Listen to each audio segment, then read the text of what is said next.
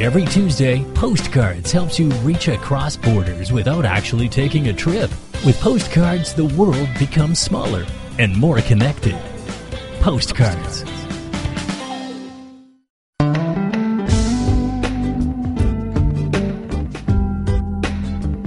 Hello and welcome to Postcards, a show which takes you across borders without actually leaving home. I'm Wen Jie.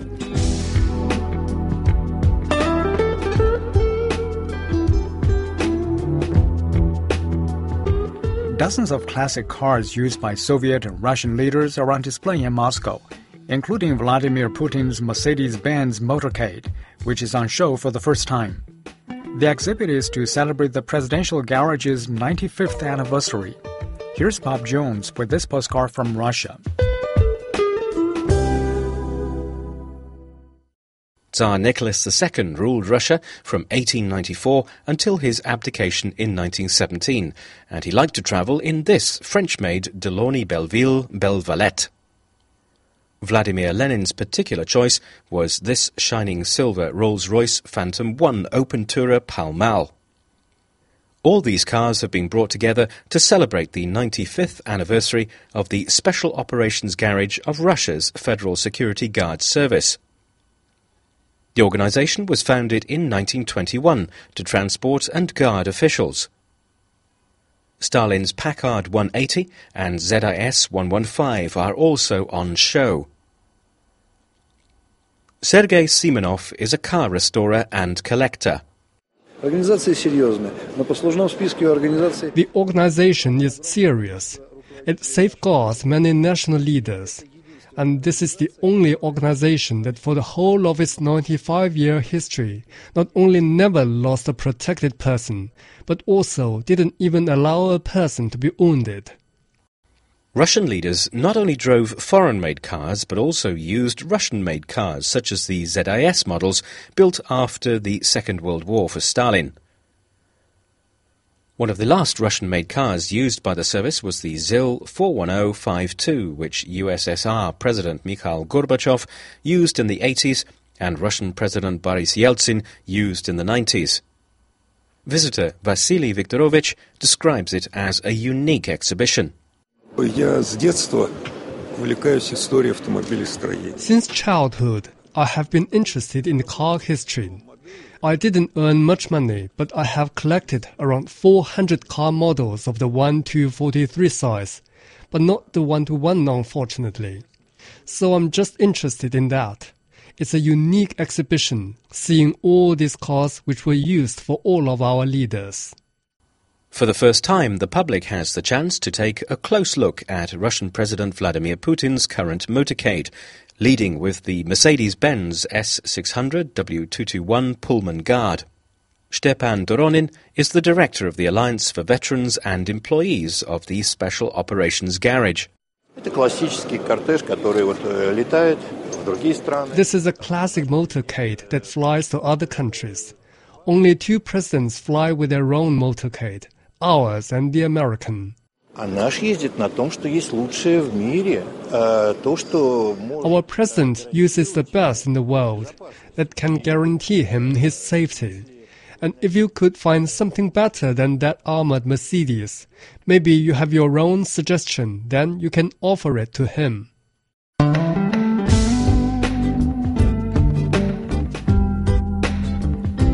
You're listening to Postcards a weekly program on events and life stories taking place in different parts of the world. You can listen to our show at newsplusradio.cn.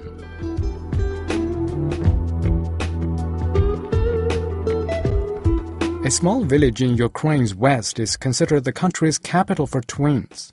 There are dozens of near identical faces living there, and locals believe it's because of the special water from the village well. Here's Spencer Music with this postcard from Ukraine. There are only about 4,000 people living in Velika Kopanya, 30 kilometers from Ukraine's border with Romania.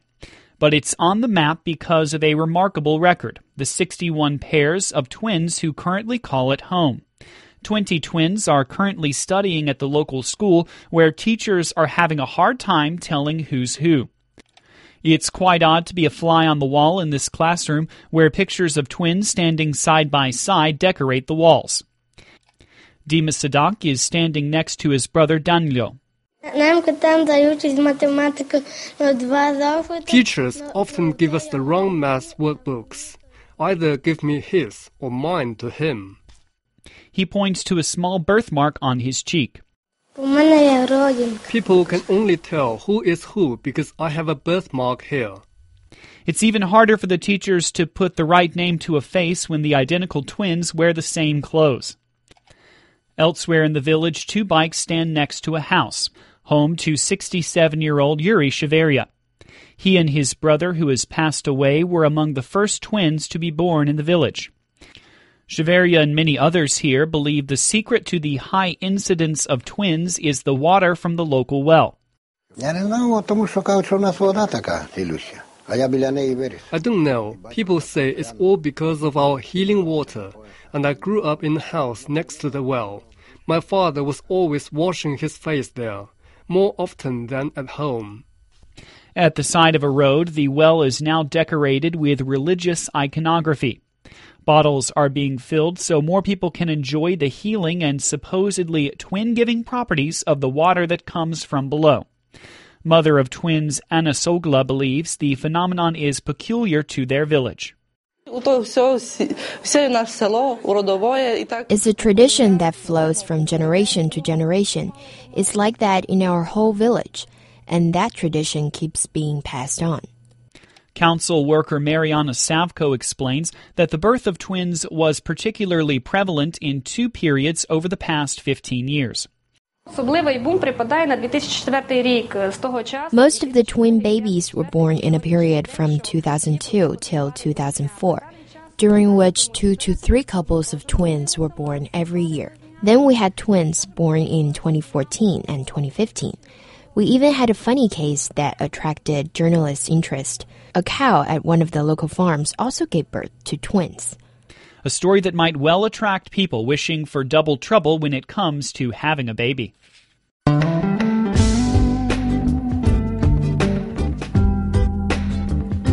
You're listening to Postcards, a weekly program on events and life stories taking place in different parts of the world. You can listen to our show at newsplusradio.cn.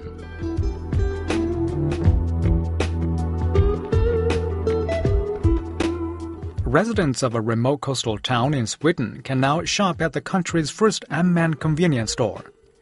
A local entrepreneur came up with the idea when he was smuggling to find a place to buy baby food late one night. Here's Michael Butterworth with this postcard from Sweden. The small coastal town of Viken in southern Sweden is constantly battered by wind and rain. Some residents spend winter elsewhere, but for the 4,200 people who live here year round, life can feel isolated. There are far fewer of the local amenities that city dwellers take for granted. But now, residents are testing out a concept that could bring 24 7 shopping to rural villages and towns a shop with no staff. At this shop, customers use a smartphone app to access the goods and buy products. IT engineer Robert Eliasson came up with the idea and explains how it works. Okay, so I open my app, and when I want to open the door, I just swipe. After a few seconds, the door clicks, and then I can enter. Okay, so this is the store. Uh, I have about 450 products. Uh, everything you need in the country store, a small variety of everything basically. All customers need to do is register for the service and download the app. They then get charged for their purchases in a monthly invoice. Eliasson hopes the cost savings of having no staff will help bring small stores back to the countryside. Eliasson got the idea for an unmanned convenience store when he was frantically searching for a shop that sold baby food late one night. So this is where it all started. I was alone with my kid for one of the first times when he was seven months old, and uh, I, I, dropped the last canister of food. And I kind of panicked, so I went in the car to get together with the screaming child, and I had to go to the nearest city, which is 20 minutes away from here, because it was late, late at night. So um, During that trip, I decided I want to, uh, this kind of store closer. Eliasson receives deliveries at the shop and stacks the shelves. He then lets the customers do the rest. So all I have to do is to scan the barcode on the product, and then the, the purchase is registered. It's an unmanned store, built on trust, with no cash. Everything is done through the app. He has installed six surveillance cameras to discourage any shoplifting in the 45 square metre store. He is also alerted by text message if the front door stays open for longer than 8 seconds or if somebody tries to break it open. There is the issue of theft, of course. Uh, I know who's in the store, but I also have cameras looking at the shelves, and it can actually pick up when some, someone takes uh, an item from the shelf. It knows who picked it up, and when they picked it up, and what they picked up. And that way I know if they have paid for it or not. The shop has milk, bread, sugar, canned food, diapers, and other products you might expect to find in a small convenience store. It doesn't have tobacco or medical drugs because of the risk of theft. Under the country's law, alcohol cannot be sold in convenience stores in Sweden. Raymond Arvildsson is a customer. The advantage is, uh, I think, is uh, it's open 24/7, and uh, for me, when I get here, I have no queues and I get in, get out very quick. And it's very convenient. The concept relies on customers having a smartphone and understanding how the app works. Getting some of the elderly residents to get the hang of the technology involved has been a challenge. 75 year old Tuve Nilsson said there were many more shops in the town when he moved here with his family in 1976. He is positive about the store, but thinks the technology could be a drawback for some. That's a marvelous idea, and uh, it will facilitate living for, for lots of very many elderly people living alone and going with aid, and, and so I think this will be, be uh, good for them. But if they can manage this technique to get in, I don't know. Eliasson is considering other ways to unlock the door that wouldn't require using an app. He's ruled out face recognition or fingerprint scanners, but is thinking of installing a credit card reader like some banks use. In recent decades, local convenience stores have lost out to bigger supermarkets that are often many kilometres away. Peter Kovacs, the mayor of the wider commune of which Viken is part, says small businesses face a real challenge to survive, especially if they need to pay staff. The challenge is that the, the amount of consumers is very few. And you have to be able to make a profit, even though if you only have 50 or 100 customers a day.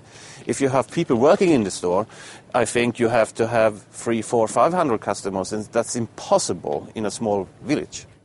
Eliasson's concept takes the cost of employees' wages out of the equation, making the shop much cheaper to run, but it's still a work in progress.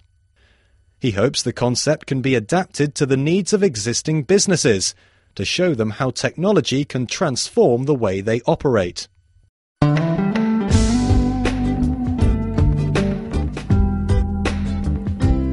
Listening to Postcards a weekly program on events and life stories taking place in different parts of the world. You can listen to our show at newsplusradio.cn. More than 60% of Iran is covered in desert. But the Middle Eastern country is drawing locals and foreign tourists to its white sparkling ski slopes. Dizin Ski Resort has attracted more than 3,000 foreign visitors this year helping its tourism industry recover from international sanctions. Here's Ryan Price with this postcard from Iran. Just an hour's drive north from Iran's capital, Tehran, the International Dizin Ski Resort appears in the middle of the Alborz mountain range. Every weekend, hundreds of excited skiers take to the slopes and glide through glistening snow. The International Ski Federation recognizes Dizin as a location which meets international standards for hosting winter sports events. Dizin's highest and lowest elevations above sea level are 3,600 and 2,600 meters, respectively. Norwegian skier Hans Oxenholt is spending his holidays in Iran and has chosen Dizin for a weekend trip. It doesn't have the altitude. The highest peak in Norway is about 2,500 meter. So here is already 3,005, so definitely higher here. Dizin slopes are naturally arranged to cater for all skill levels. There are runs for beginners, intermediates, and experts alike, which ensures beginners don't accidentally end up on top of a steep, mogul laden piste. Western tourists might forget they're visiting Iran, with headscarves often being replaced with helmets and skiing apparel. The usually strict Islamic dress code slightly loosens up, and fast paced Western music is played for skiers accustomed to such surroundings. 22 year old Nona Kalsari recently took up snowboarding. She's practicing taking big leaps, then landing on this buoyancy airbag. Kalsari grew up in Orange County, California, and thinks there's a misconception about social freedoms in Iran. It's really cool. You know, they're free. It's exactly the vice versa of what the other people think. They come to Iran, they think that we're not free, but we are. Dizin was built in 1969 during the rule of Mohammad Reza Pahlavi, the last Shah of Iran, and was popular with American tourists and skiers at that time. Most of its current amenities still remain from that time. Four cable car lines, two ski lifts, nine surface lifts, one T-bar lift, two hotels, 19 chalets, and six restaurants cater to the needs of both athletes and holidaymakers. At Dizin's summit, Iran's highest altitude upscale Chaman restaurant provides a retreat for weary skiers. In summer, when there is no snow, Dizin is not shut down. Instead, grass skiing is been practiced since 1993. The piste is currently run by private contractor Raika Tosakish. It seeks to renew facilities, replace lifts, and launch more snow sports such as snowmobiling and ice dancing. Hamid Rezatafta, director of Raika Tosakish, says foreign tourists, mostly from Europe, have welcomed skiing in Dizin. This year, some 3,000 foreign tourists have visited so far. That number is particularly significant for Iran, as during the years the country has been under international sanctions, numbers of foreign tourists have dwindled. Um,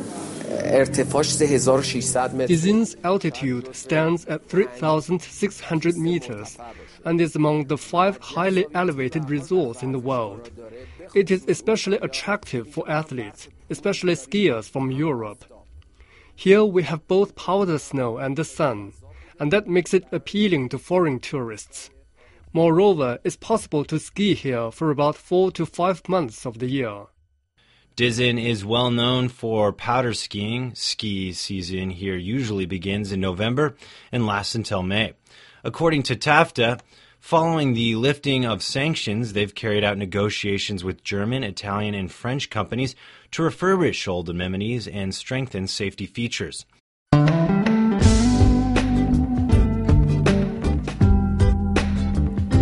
You're listening to Postcards a weekly program on events and life stories taking place in different parts of the world. You can listen to our show at newsplusradio.cn.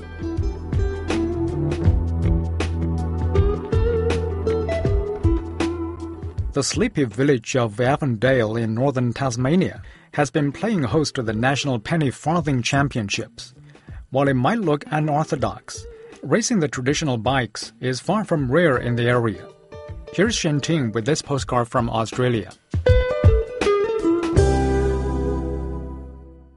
Racing a penny farthing is not for the faint hearted.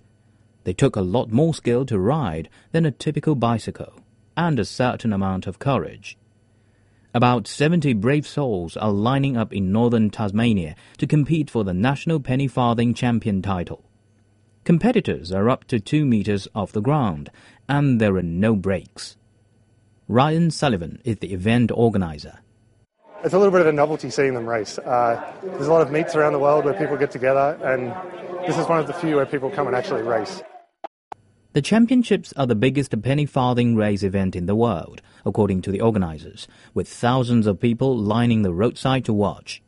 And I live in the Netherlands, so I thought, oh, that's that's great. So it's just magical to see penny farthings racing and how skilled they are. Penny farthings date back to the late 1800s. They got their name from the bicycle's appearance. The larger front wheel is the penny, alongside the much smaller farthing back wheel. Adding to the atmosphere, there are other activities to take visitors back to the 19th century, such as a village fair, vintage car display, and period costume competitions. Leonie Croden is a costume entrant. I'm actually wearing my great great grandmother's cameo brooch and her Bertha lace collar. Wing Gray is another costume entrant. What I like most is the femininity of the costumes. Penny farthings was superseded by the bicycle design we still have today, but they remain an icon of the Victorian era. The unusual bikes continue to captivate riders of all ages. Molly Bolwell is a junior competitor. I love riding them. They're they're just fun. It's a common feeling in the town, which has been hosting the event for 33 years. It's not an unfamiliar sight to see someone riding a penny farthing down, down the main street of Evandale on any day. For the record, Sydney's James Fowler won the national championship, successfully defending his 2015 title.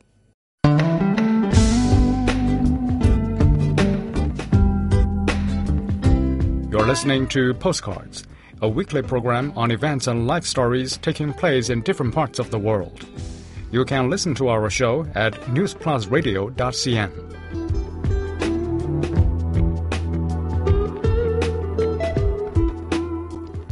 Hundreds of crooners have been showing how it's done at the Barbershop Harmony Australia convention.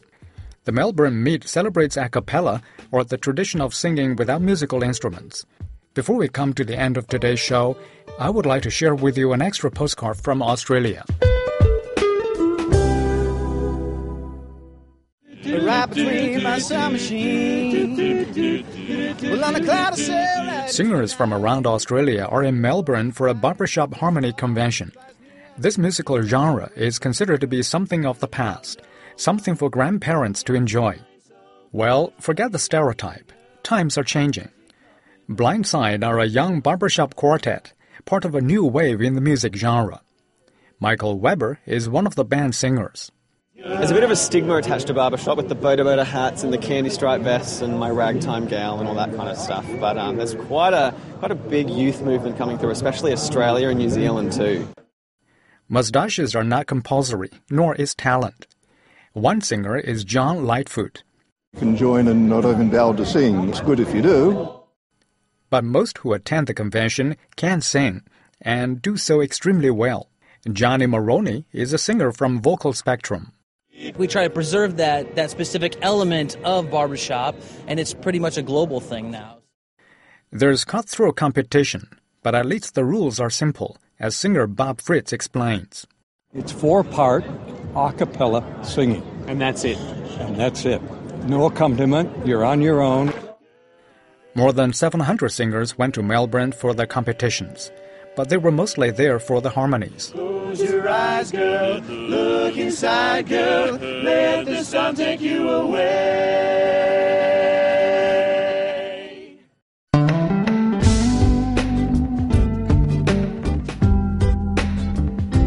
With that, we wrap up today's postcards. For program producer Zhao Jianfu, I'm Wen Jie. See you next week.